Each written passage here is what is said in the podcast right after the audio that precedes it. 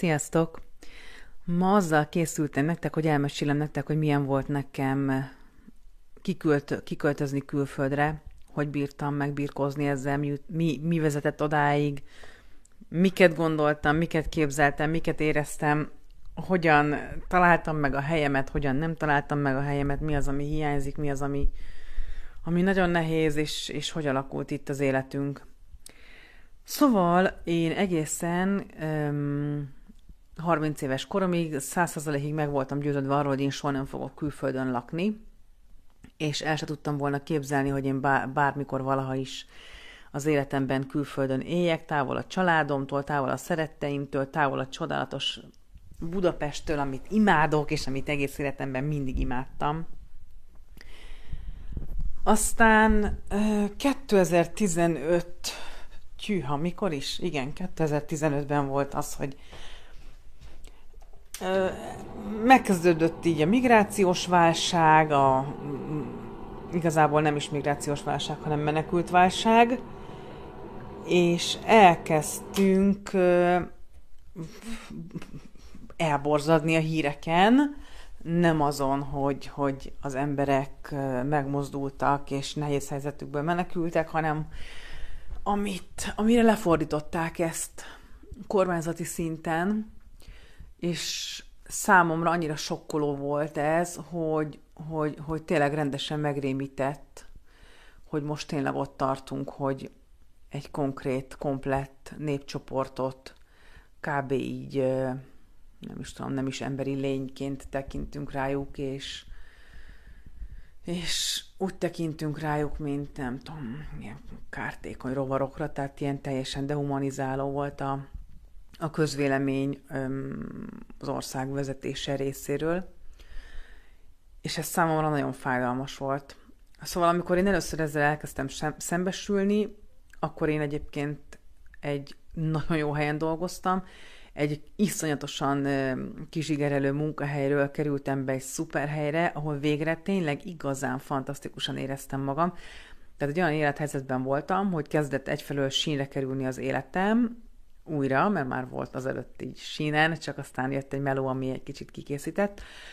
Bekerültem egy szuper munkahelyre, fantasztikus kollégákkal, akikkel tényleg halálra rögtük magunkat. Életem legjobb periódusa volt körülbelül, és a legjobb hangulatú munkahelye és aztán jött, jött ez, a, ez a tényleg ez a nagyon durva propaganda öm, így mindenhonnan, és nagyon-nagyon fájdalmas volt ezt látni, hogy szépen bontakozik ki ez a, ez a nagy ellenségkép megrajzolása, és, és akkor elkezdődött ez a sorosozás, de lehet, hogy az mondjuk egy kicsit még később volt, de valami olyan szinten volt ö, számomra kegyetlen, rideg és, és embertelen, hogy, hogy tényleg mi, mire nem, mihez nem képesek nyúlni emberek a hatalom megtartása érdekében, ez számomra nagyon-nagyon fájdalmas felismerés volt. Addig egyébként én úgy voltam vele, hogy a politikai nagyjából hidegen hagyott, de, de ez amikor Ú, rettenetes volt. Tehát tényleg emlékszem, hogy akkor az nekem így rendesen fájdalmas volt, hogy, hogy hogy ez, ez történik, és látom körülöttem a, a plakátoktól kezdve a, az újságokban, a címlapokon, mindenhol, hogy, hogy e, Európát elárasztják a megszálló, fertőző borzalmak, és akkor csak erről volt szó nagyjából. Nagyon ijesztő volt, nagyon-nagyon ijesztő volt azt megtapasztalni, hogy az országnak a fele az ezt vissza is mondja, és, és, és a közelebbi ismeretségi körömben is voltak, akik ezeket a szólamokat elkezdték mondogatni. Nagyon ijesztő volt, hogy, hogy, hogy rendes, szerető emberek, akik jó szívű, melegszívű emberek elkezdtek elkezdték másoknak a halálát kívánni, meg, meg amikor meghallották, hogy mondjuk egy, egy menekülteket szállító hajó elsüllyedt, vagy éppen uf, azok a kegyetlen történetek arról, amikor valakik ö, embercsempészek vitték a, az embereket, és az emberek meghaltak, mert nem tudom, nem tudom, a kamionba olyan lehetetlen körülmények között szállították az embereket, hogy mindegyik meghalt, meg ilyenek, és akkor ott kommentek, hogy hű, de jó, meg jaj, de jó, meg ilyen borzalmas, tehát tényleg katasztrofális dolgok voltak. És ez volt nekem egy olyan, nem tudom, egy ilyen jelzés, hogy itt, itt a dolgok nem jó irányba haladnak, és akkor elkezdtem egy kicsit jobban foglalkozni a politikával, meg így a közéleti dolgokkal, és egyre inkább kezdtem kiábrándulni. Én, én meg ugye az önismeret útján egyre inkább haladtam, és egyre inkább afelé tartottam, hogy, hogy a másikat bántani, az nem jó, hogy a másikat érdemes arra törekedni, hogy a másikat megértsük, hogy mit miért csinál, hogy megismerjük, hogy inkább azokat kell keresni egymásban, amiben hasonlítunk, és nem azt, amiben különbözünk, és, és hogy és kezdtem így ráismerni arra, hogy igazából tök mindegy, hogy ki csoda, micsodáról van szó, gyerekről, felnőttről, ilyen etnikum, olyan etnikum, mindannyian arra vágyunk, hogy elfogadjanak minket, és szeressenek minket, és hogyha ha ez sérül, akkor, akkor, akkor bajba kerülünk, és, és rosszul érezzük magunkat. És, és akkor ennek a felismerésnek a közepén jött ez a gyűlöletkeltő kampány, és akkor én elkezdtem nagyon durván kiábrándulni egy csomó dologból, és tudtam, hogy, hogy ez az út, ez, ez nekem nem való, és hogy én itt egyre kevésbé fogom magamat jól érezni. És az is, az, és akkor az, a, ja igen, hát a, a férjemnek volt akkor egy munkahelye, ahol éppen úgy érezte, hogy, hogy talán ideje lenne onnan tovább lépni, és akkor egy, neki egy ismerőse jelezte, hogy van egy pozíció egy németországi cégnél, és hogyha van kedve, akkor próbálkozom meg egy állásinterjúval. És akkor hát huha, ez nagyon hirtelen jött, de gondoltuk, megpróbálja. Hát végül is, ha megpróbálja, abból még nem lehet semmi baj. És akkor végül megpróbálta, sikerült is az állásinterjú, a férjemet is felcsigázták a, a lehetőségek, hogy, hogy mit kell csinálni, hogy kell csinálni, a munkakörülmények, stb. És úgy döntöttünk, hogy, hogy kipróbáljuk. Ha nem jó, legfeljebb visszatérünk. És akkor azt csináltuk, hogy hogy elindultunk. Nagyon-nagyon izgultunk, mind a ketten, nagyon tartottunk tőle. Én tudtam valamennyire németül, a férjem úgy, hát ő nagyon keveset tudott akkoriban németül. Valaha régebben, gimnazista koromban penge volt, de hát az már ugye azért egy pár éve eltelt. És akkor elkezdtük megszervezni, hogy megtudtuk, hogy mikor fog kezdeni, akkor kitaláltuk, hogy előtte egy munkakezdés előtt egy héttel kimegyünk, és szállodában fogunk lakni. A cég biztosította nekünk a szállodát, sőt biztosított nekünk egy embert is, aki segített nekünk albérletet keresni, meg minden hivatali dolgot elintézni, telefonszámot csináltatni, bankszámlát nyitni, meg ilyen dolgok, meg a, a ha megvan az albérlet, akkor a, a szolgáltatóknál segített nekünk mindent elintézni, és akkor a, a cég, ahova bekerült a férjem, fizette az első négy hetet egy szállodában, nekem az első hetet. És akkor kitaláltuk, hogy az első héten, amikor kimegyünk, akkor szépen megnézünk egy csomó albérletet, és hát kiválasztjuk a számunkra megfelelőt. Koblenzbe kerültünk ki, és, és hogy Koblenzben volt ez a munkahely, és mi szépen elkezdtük a, az otthonunkat Magyarországon felszámolni, összepakoltunk, és, és hát kicucoltunk. És akkor úgy terveztük, hogy autóval megyünk ki, akkor kivisszük a budapesti otthonunknak így kb. a felét, az majd ott el lesz a szállodának a garázsában, az autóban, és akkor majd keressünk egy albérletet, akkor oda fognak majd kerülni a cuccok. Hát fájó szívvel hagytuk el egyébként az országot, egyfelől, másrészt meg hát persze tele izgatottsággal, kíváncsisággal, Akkoriban az volt az élethelyzetünk, hogy ugye nekem volt egy szuper melóm, amit hát nagyon ö, szomorú voltam, hogy ott kell hagynom, tehát bármelyik korábbi munkahelyemről szívesebben eljöttem volna. De, de hát ez most, most, most volt. Fájt a szívem, hogy a családommal nem fogok tudni olyan gyakran találkozni, de ugyanakkor éreztem magamban abszolút az erőt, hogy, hogy ennyi időre távol tudok lenni tőlük, és biztonságérzetet adott nekem az a gondolat, hogy, hogy repülővel pikpakkot vagyok, tehát Koblenz-től a Frankfurt háni repülőtér, ahonnan még mindig mentek, most már nem megy, azt hiszem Budapestre járat, de akkoriban ment, és akkor nagyon könnyen lehetett eljutni onnan Budapestre. Tehát ez a gondolat, ez megnyugtatott engem. Mm, nem nagy pénzért, pár ezer forintért haza lehetett repülni, ami tényleg nem, nem volt egy nagy tétel már akkor sem. És akkor, és akkor így költöztünk ki. Amitől tartottam, őszintén szólva, az az, hogy hogy nagyon rossz lesz távol lenni a férjemtől sokáig, mert ő elkezdett dolgozni, én meg még itthon maradtam, még dolgoztam még egy, nem tudom, egy hónapot talán, vagy talán kettőt is, de már felmondtam, meg szóltam a, a főnökömnek, hogy, hogy mm, szeretnék felmondani, vagy hát szóval vége a melónak. És hát attól féltem, hogy Andorral ilyen sok időn keresztül távol leszünk egymástól, hát az borzalmas lesz. Tehát mi akkoriban azért nagyon sülve együtt voltunk, együtt laktunk, minden esténket együtt töltöttük, már több éve együtt voltunk, és hát ilyen hosszú időt még nem töltöttünk egymástól külön. Úgyhogy én attól féltem, hogy ez a 20, nem tudom, 29 napot voltunk távol egymástól, hogy ez, ez nagyon meg fog bennünket viselni, nem fogjuk bírni. Üm, hát így tartottam tőle, hogy ez nagyon a kapcsolatunk rovására fog menni. És akkor kimentünk az első hétre, na hát az az első hét az olyan volt, mint egy nászút egészen konkrétan, Kimentünk, ragyogó napsütés volt, gyönyörű nyári idő volt, fantasztikus, csodálatos nyár, gyönyörű volt. Koblenz egy káprázatosan szép város, mindannyiatoknak nagyon-nagyon ajánlom, hogy menjen el oda egyszer, mert ez egy gyönyörű, tényleg egy gyönyörű város, tehát abszolút turisztikai célpont is lehet bárki, tehát bármilyen németországi programnál ez egy szuper állomás.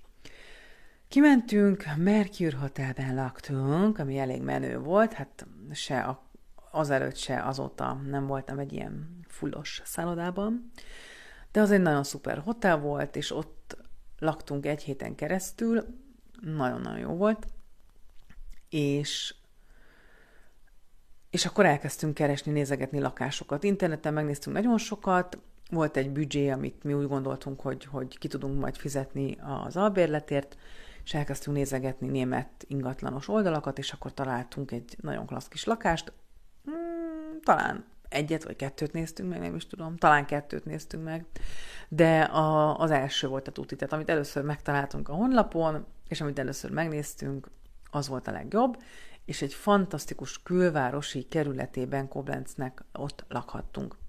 Egy csodálatos vidék volt, a Rajna partján, nagyon nyugis, nagyon csendes, nagyon békés, egy nagy erkélyes, belső, kertre néző lakás volt, optimális elosztással, szuper-szuper lakás volt, úgyhogy imádtunk ott lakni, és a környéket nagyon szerettük, élveztük Koblencet, szóval az első időszak az nagyon jól telt.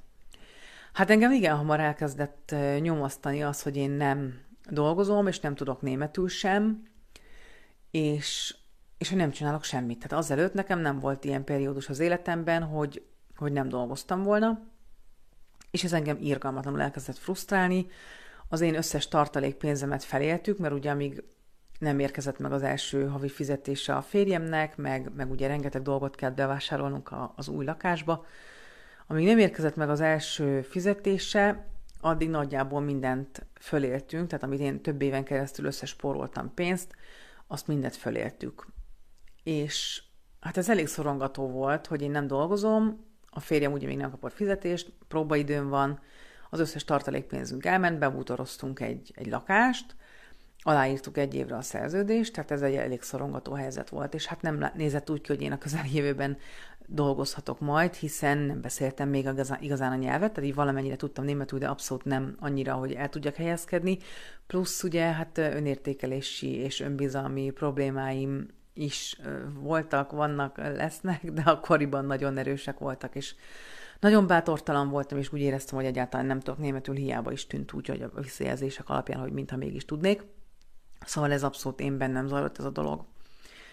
És akkor A férjem végkimerülésig dolgozott, rengeteget dolgozott, nagyon megterhető őt is az, hogy most már el kellett kezdenie ugye angolul meg németül dolgozni. Ez, ez az ő számára valami elképesztően durva megterhelés lehetett, beilleszkedni egy új helyen, viszonylag új, új kulturális normák közé, két nyelven beszélt, abból egyik sem volt magyar, szóval ez egy óriási nagy változás volt. És én meg otthon voltam, és igyekeztem a lakást berendezni, stb.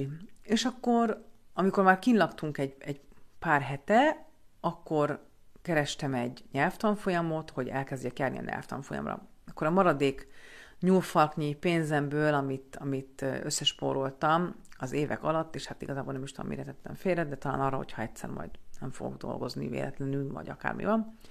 Na mindegy, akkor a maradék pénzből, ami még maradt, elmentem egy nyelvtanfolyamra. Ez egy intenzív nyelvtanfolyam volt, ahol heti, heti ötször azt tuti, napi négy órát talán valahogy így voltunk, tehát reggel 8-tól mondjuk délig volt a tanfolyam.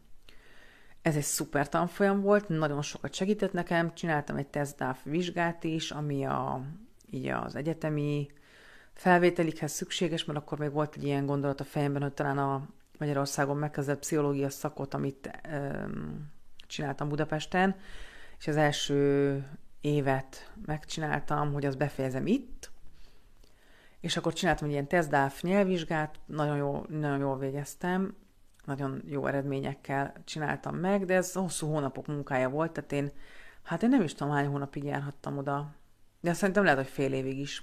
És akkor eljutottam így a B1-es szintről a, a tesztdáfig, ami így a közép és a felső fok közötti szint körülbelül. Ö, várjunk csak.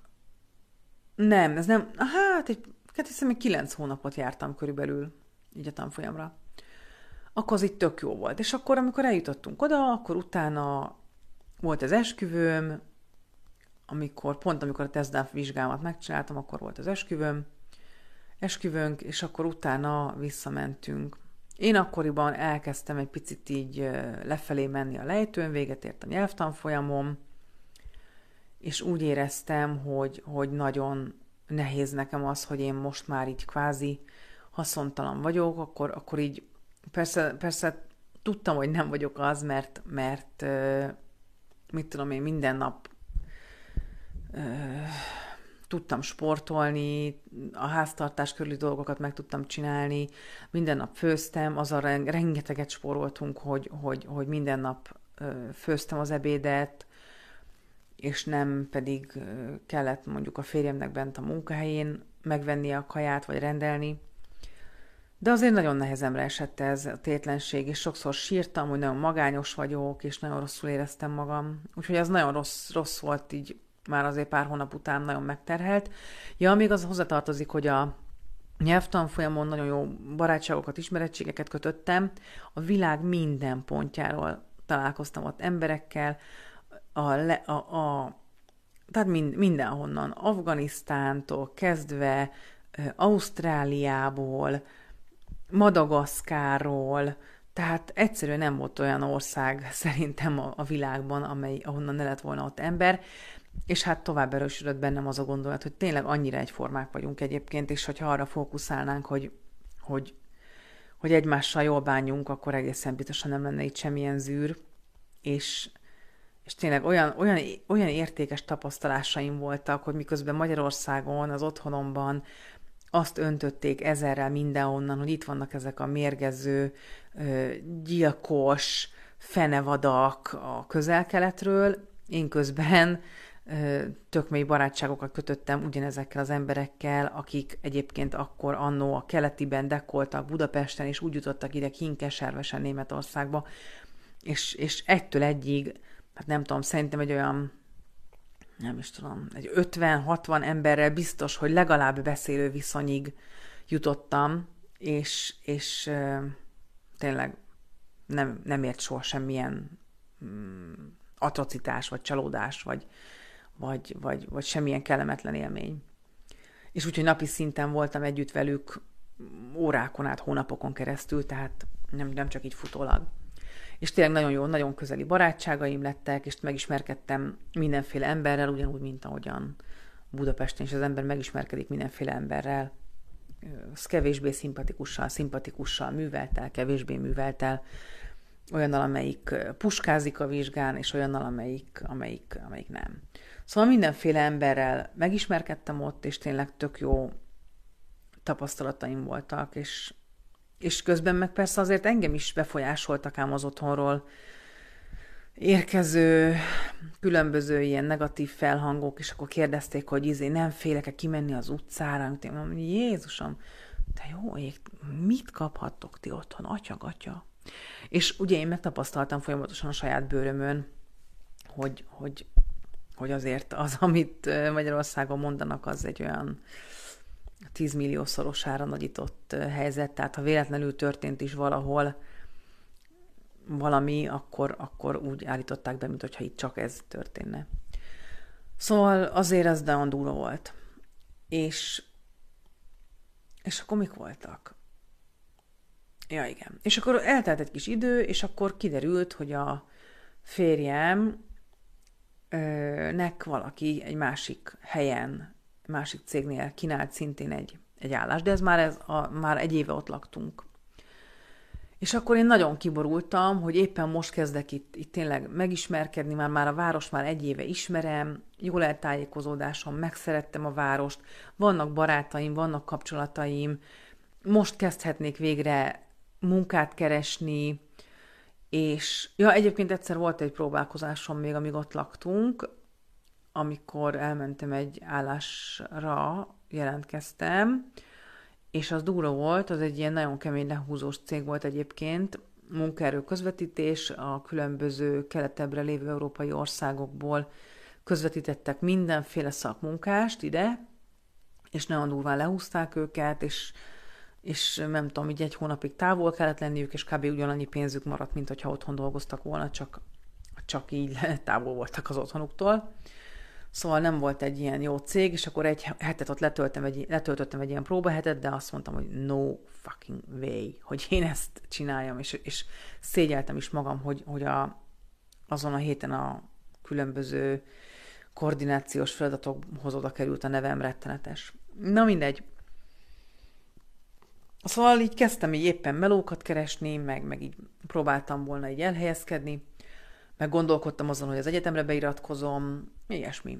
És akkor, hát akkor jött ez az állásajánlat. Én, én akkor nagyon kiborultam. Én akkor a férjemnek sírtam, hogy, hogy az nem lehetséges, hogy, hogy ő neki a, a karrierje, karrierje miatt én őt követem, mint egy ilyen hű ebb, és nem tudok gyökeret ereszteni, nem tudok egy picit önállósodni, és hogy nekem ez rettenetesen rossz érzés, és, és nagyon megterhelő, és hogy, és hogy távol vagyok a családomtól, van két, három nagyszülőm volt akkor, akiket, akiket azért szerettem volna gyakrabban látogatni.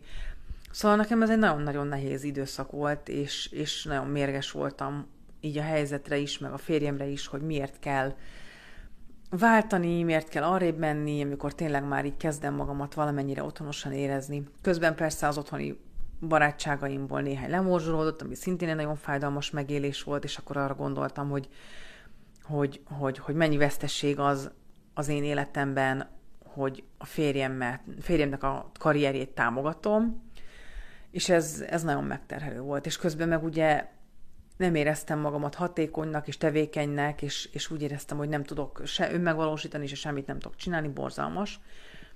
És akkoriban kezdtem egyébként el a YouTube csatornát csinálni, az itt tökre, tökre jó volt. Először egyébként nem tudom, hogy van-e itt valaki, aki annyira régről követ, de először németül kezdtem el, azokat a videókat már egyébként leszettem, de először németül kezdtem el csinálni, mert gondoltam, milyen izgalmas lesz nyomon követni, mm, akkor még ilyen német közönségnek akartam volna beszélni, Szóval milyen izgalmas lehet nyomon követni azt, hogy hogyan illeszkedem be, meg hogyan tanulom meg a nyelvet, meg ilyesmi.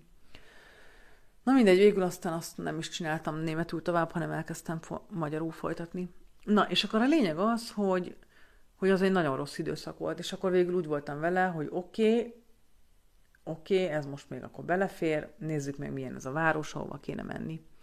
Na, ez a város volt Trier, és akkor hát egy fél éven belül az állásajánlat hírétől kezdve kiköltöztünk Trírbe. Akkor, amíg ugye készültünk a költözésre, addig hát nem kerestem már arra a pár hónapra a munkát, Úgyhogy azt valahogy ki kellett bekkelnem, ami tényleg, hát lelkileg nagyon megviselt. És akkor kiköltöztünk, elköltöztünk Trírbe,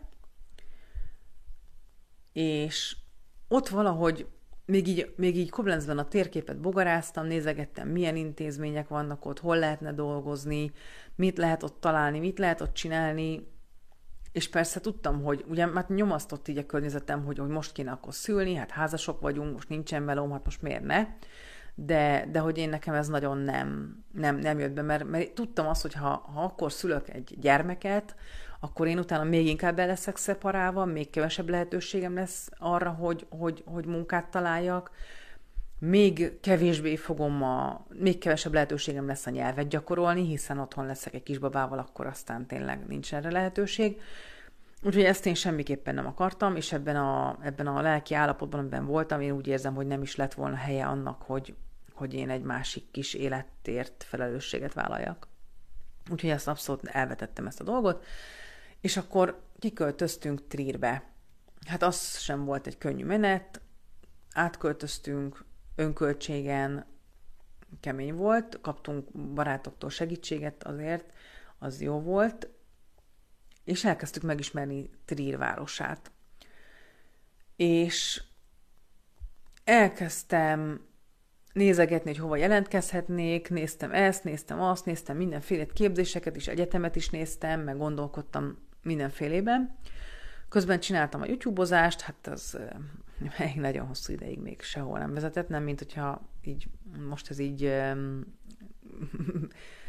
bevételi forrásnak minősíthető lenne, de mindegy, most tényleg nem ez a, ez a lényeg.